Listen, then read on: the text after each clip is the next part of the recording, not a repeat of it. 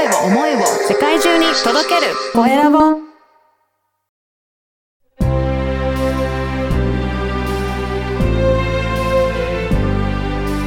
経営者の志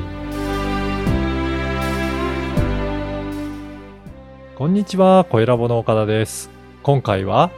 カラーイメージプロデュースの田中瑞希さんにお話を伺いたいと思います。田中さん、よろしくお願いします。よろしくお願いいたします。まずは自己紹介からお願いいたします。はい、えー、カラーイメージプロデュースをしております。横浜を拠点に活動しております。えー田中瑞希と申します。よろしくお願いいたしますよ。ろしくお願いします。このカラーイメージの、あの、プロデュースとか、そういったことって、具体的にはどういった、あの、ことを、えーされていらっしゃるんでしょうかね？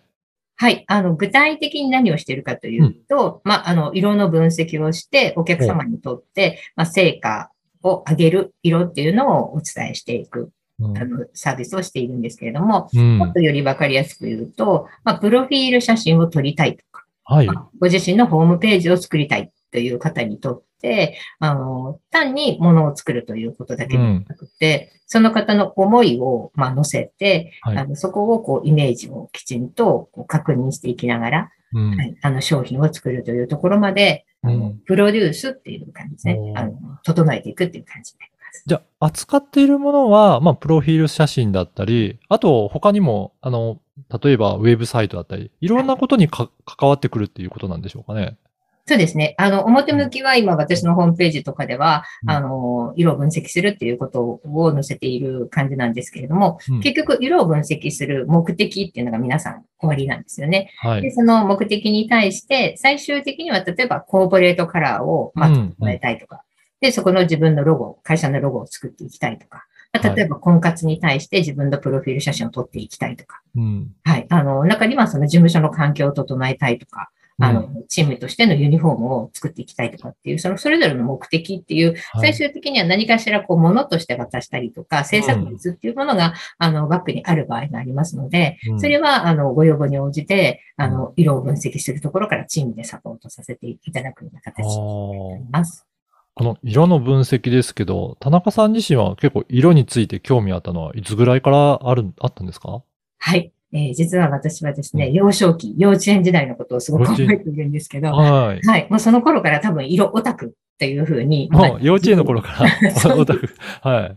はいあ。ちょっとこう多分変だと思われたのかもしれないですけど、自分が着ている洋服と、はいまあ、その時、例えば親がまあ行ってらっしゃいということでハンカチとか渡してくれたりするわけですよね。うんで、その時に渡されたハンカチの色と自分の洋服の色が自分の中で合わないと思うと、もうすごく嫌なわけ。ああ、はい。はい、はい。まあ、合わないっていうのは、まあ、今思うには、あの、自分としては、その、まあ、カラーコーディネートじゃないですけど、うんうん全くちょっと自分にとって違和感があると感じるようなものは、まあ、持ちたくないとか、それじゃない色にしてとかっていう感じだったと。ああ、そうなんです。じゃあもうその時から自分でもうこの色にはこういうふうに合わせた方がいいっていうものを持ってらっしゃったっていうことなんですかね。あの、感じる気持ちみたいな感じですね。うん。例えばですけど、あの、まあ、私、まだ全然その小学校時代なんですけど、家のリフォームを、まあ、じ実家がやったんですね。で、その時に本当に田舎なので、うん。あの、近所の工務店さんみたいな方が来てくれて、一部ずつこう回収していくんですけど、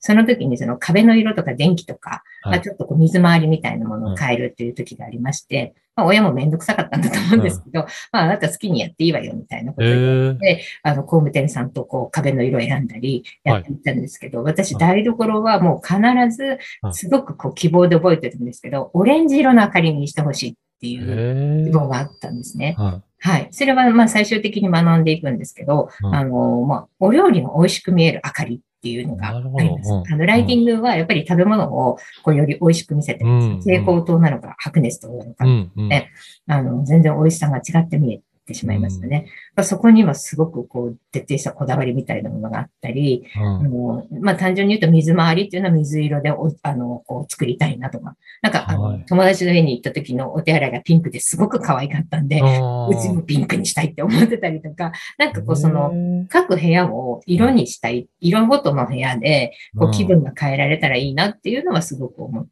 ってました。はあ。じゃあもう、それで感覚的にこういったところがいいなってこういうのをもうお持ちで、そういった幼少期を過ごしながら、じゃあそれからはそういった色に関わるお仕事をずっとされてきたんですか？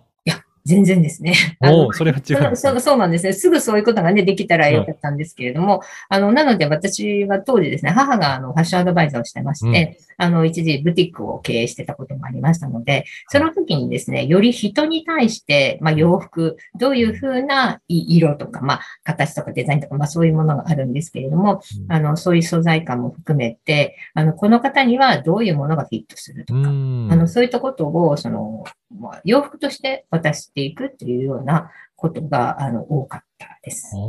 じゃあやっぱりその人を見て、この方だったらこういうイメージなので、色だけではなくて、その質感とか形とか、そういったところも全部見ていらっしゃったっていうことなんですかね。そうですね。色と素材と形ですよね。ですので、例えばスカートといっても、そのスカートが、あの、素材がこう、ひらひらっとした、あの、シフォンのようなものだったり、まあ、逆にウールの、あの、しっかりしたものだったりう、ん。まあ、また今度はデザインがタイトスカートなのか、ロングスカートなのかっていう、特にスカートはバリエーションがいっぱいありますので、はい、それもどんなものがこうその方の体型に合うのか、また体型だけではなくて、その方の雰囲気からすると、あの、どういうものがやっぱりベストなのかっていうのは、やっぱり常に、あの、こう街行く人をファッションチップっていうのは、親子のこう、あの、日課みたいなものだったので、へ はい。あの、これもちょっとこうすると、で、頼まれてもないのに、そのことをいつもこう見ながら思っーていたわけ。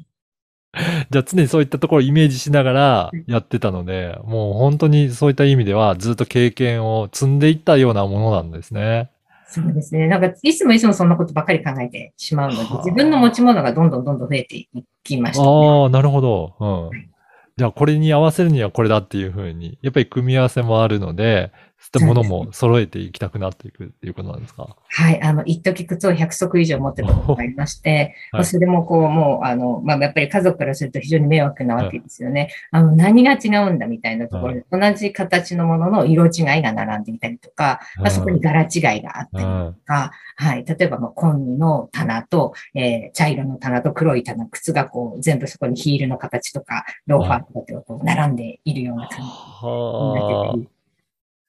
あ。なるほど。いや、ぜひこの番組は経営者の志という番組なので、田中さんの志についても教えていただけるでしょうか？はい、そうですね。あのー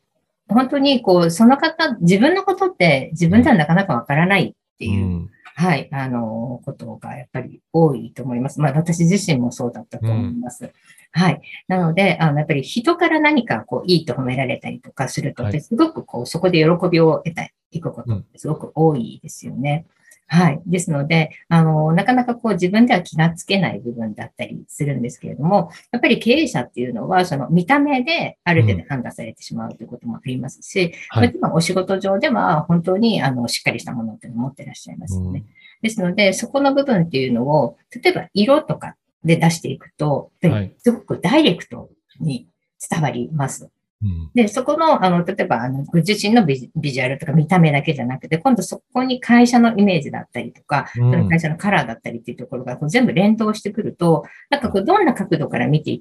たとしても、まあ、その方っていうのがいつもブレないイメージっていうのでまとめられていくっていうことにはい。なりますよね。はい。なので、こう、それは一つ一つのものっていうのは、こう、いろいろそれぞれで頼むことはできるんですけれども、うん。何かしらやっぱり自分の思いっていうものをうん、こう一つ見せる形にできるお手伝いっていうのを、やっぱり常に、あの、こう心に留めながら、あの、うん。取り組ませていただいています。はい。いや、やっぱり私なんかもそうなんですけど、なんとなくこういう雰囲気で見せたいのかなっていうのは、漠然としたものはあるようなないような感じで、ただ、なんかしっかりやらなきゃいけないかなっていうのはあるんですけど、自分で決めるとなっても、どこの基準で選べばいいのかっていうのは、やっぱり難しいので、そういったところをトータルに、えーアドバイスいただけるっていうところが、やっぱり、あの、特徴としてあるんですかね。そうですね。私は、あの、実は前職がウェディングプロデュースをしてました。はい。ウェディング業界15年、あの、お仕事させていただいたんですけど、あの、当時結婚式こうバブルの時代からオリジナルウェディングになる時代だったので、あの、結婚式っていうのはほとんどもう、あの、式場にお願いすれば、ある程度こう物を選ぶと結婚式って作れたんですけれども、はいやっぱ。りそこにですね、まあ結婚式ってなるとちょっとまた違うんですけどね、あの、本当に人生、あの、こう最大のイベントということで、やっぱり皆さんがそこの時間にすごく思いを込めてくるんですよね。うんですので、そ、その部分に対して、あの、物を集めるだけではなくて、何をどういうふうにイメージとして伝えていきたいのかっていう、うん。で二人の生い立ちとかっていうことを本当に根掘り葉掘りずっと聞きながら、はい。あの、作り上げていくっていうのをやってきたものですから、うん。やっぱり、あの、それってお仕事をされてる方とかでも同じことなのかなっていう、うん。はい、思います。じゃあ、やっぱり社長さんとかその会社に対していろいろヒアリングして、じゃあどういった思いで今の事業をやってるのかっていうところを、あの、聞きながら、じゃあ、コーディネートをしていて、カラーだとどうだとか、そういったイメージどうするかっていうところを決めてアドバイスされてるっていうことなんですね。そうですね。あの、色だとまだ皆さんわかりやすいんですけど、うんイメージって言われても今ほぼほぼよくわからない方ばかりだと思います。なので、そこっていうのは、まあ、どちらかというとアドバイスすることが多くはなるかと思うんですけれども、はい。あの、それがやっぱり整っていくと、こう、想像以上に、こう、ホームページとか、そういったものっていうのを、多分皆さんホームページ作るとき何回も何回もやり直して、うんなかなかこう、あの、思い通りになってこなかったっていう経験が少なからずあると思うんですね。はい。あの、目に見えない、こう、そのイメージの、まあ、スケールっていうか、位置づけみたいなものっていうのを、ある程度、こう、自分の思いとか対象者に対して、分析的に、こう、打ち出していくっていうやり方をしていくと、あの、見える、目に見える形っていうか、色とか配分とかして、こう、出てくることになりますので、あの、そこを、こう、あ、逆に、こう、言葉を色に置き換えて、色をこううん置き換えてみたいなことっていうので、あの、お手伝いすることっていうのが多いですね。ねあとはやっぱりトータル的に、あの、ホームページだったり、プロフィール写真だったり、あとは名刺とかいろいろあると思うんですけど、全部それぞれは、あの、お願いして作ると、あんまり統一感 がなかったりとか、それぞれはしっかりしてるんだけど、なんか、ちぐはぐな感じがあると思うんですが、それを田中さんにお願いすると、トータル的にいろいろやっていただけるっていうことなんでしょうかね。はい。あの、今も岡田さんがおっしゃっていただいた通りで、まあ、それもこう、結婚式に当てはめる、例えば皆さん経験値がある方ってすごくよくわかると思うんですけど、一つ一つの発注って多分全部できるんですけれども、それを集めたときに、その箱の中に入れたときに、本当にこう自分たちのイメージになっているかっていうのは、ご自身のプロデュースも同じことなんですよね。はい。別にまあそこまでしなくていいよっていうものもあるかもしれないんですけど、でもやっぱり今これだけ時代が、あのもう SNS だったり、あの、それこそこうリアルで会うっていうことが難しくなってきているってなると、会えばわかるんだけれども、会わないとわかんないんで全然困っちゃうわけそうですね。はい。会う前に何かしら人ってもうほんの数秒で相手に対してのイメージとか、あの、話し方とか、まあ私なんかもそうかもしれないんですけど、あの、判断されているっていうことになっていくので、